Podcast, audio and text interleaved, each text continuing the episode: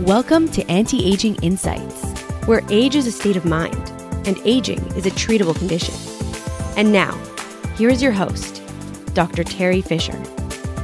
Hello, hello. Welcome to another episode of Anti Aging Insights podcast. Today, we are talking about a different use of Botox. As you will know, Botox is very commonly used for aesthetic treatments, for cosmetic treatments, to deal with fine lines and wrinkles. But there are other uses for Botox, and one of the uses for Botox is for excessive sweating, known as hyperhidrosis. And that is the topic of today's podcast. We're going to talk all about what hyperhidrosis is, how that condition affects people, and then how we can use Botox to treat this. And little spoiler alert here Botox can be extremely effective for those people that have excessive sweating. And so it is a very popular treatment. It is a very effective treatment. And I want to share some information about that with you today. If you are a person that suffers from hyperhidrosis or excessive sweating, or if you know somebody that suffers from this condition, then by all means, please feel free to share this with that person so that uh, they can learn a little bit more about it and make an informed decision about whether Botox would be the right treatment for them. So let's talk a little bit, first of all, about what is hyperhidrosis. Hyperhidrosis refers to a medical condition characterized by excessive sweating beyond what would be considered normal. Now, there are various places where you can have hyperhidrosis, but the most common affected parts of the body include the underarms, otherwise known as the axilla, the hands, the feet, and sometimes even the face. But for the purpose of this podcast, we're going to be focusing on primarily the axilla, the armpits. But again, we can uh, generalize a lot of what I'm saying here to the other areas of the body as well. Now, this condition can have significant impact on an individual's quality of life. Perhaps if you suffer from this or you know somebody that does, you can relate to this. But I have had conversations with patients who state that the hyperhidrosis really affects them socially. It causes them social anxiety, it causes them embarrassment, it can cause discomfort in everyday situations. I've even had some patients tell me that they they avoid wearing certain color shirts because they're concerned that when they start sweating that people will see the stains of the sweat in their armpits.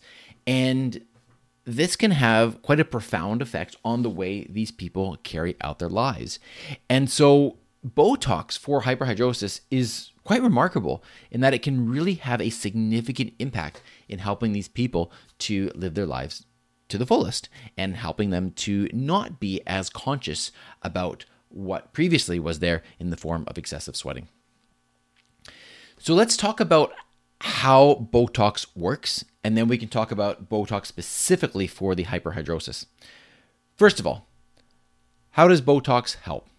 Well, Botox is short for botulinum toxin.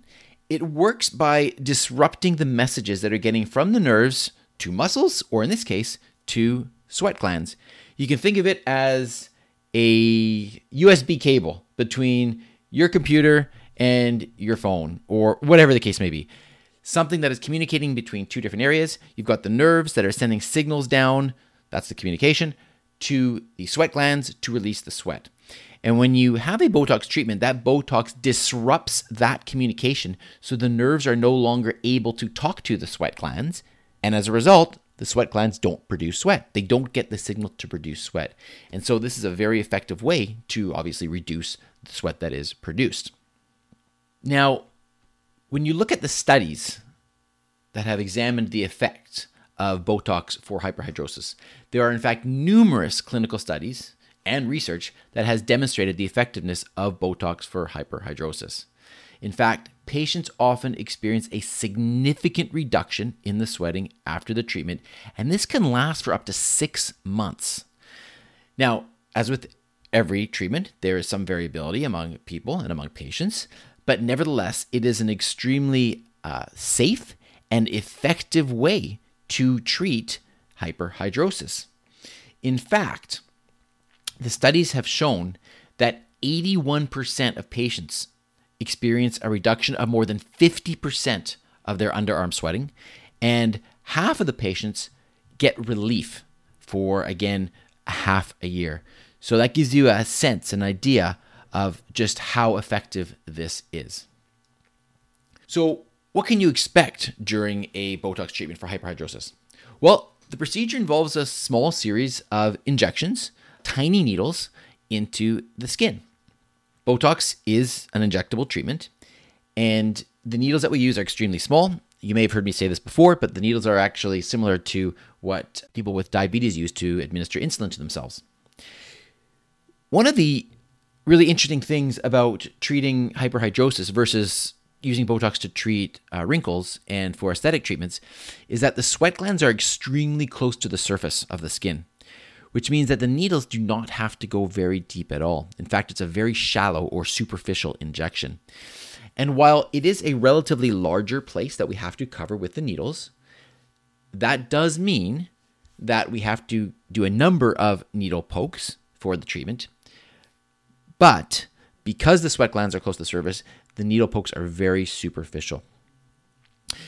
To give you an idea of the dosing that we use, typically doses for hyperhidrosis, at least for the armpit or for the axilla, is approximately 50 to 100 units per side. So that would be 100 to 200 units total for the treatment. Now, in some cases, it can be a little bit higher. In some cases, it can be a little bit lower.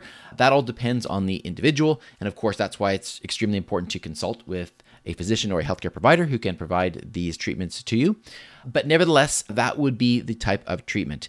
We essentially create a grid in the axilla, in the armpit, of locations to put these injections, and then we will inject the total dose divided into a number of appropriate injections. So, again, it is a number of injections, but these are very superficial injections.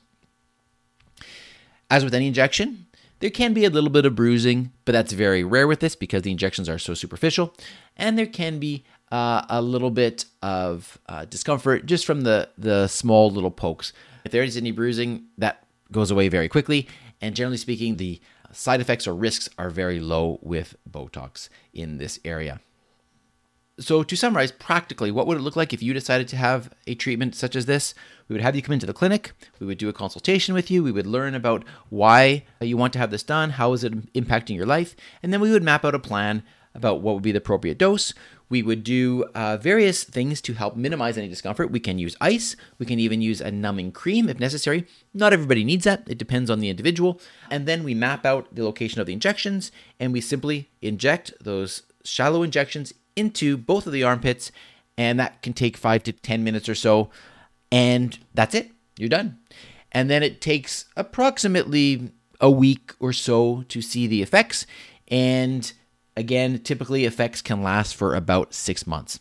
For those that do truly have their lives impacted by hyperhidrosis, this can be a life changing experience where they can now go about wear whatever they want, wear whatever colors they want, have that confidence, have less social anxiety, and just be happy to know that they don't have to worry about lifting their arms and others seeing those stains from the uh, sweating under the armpits.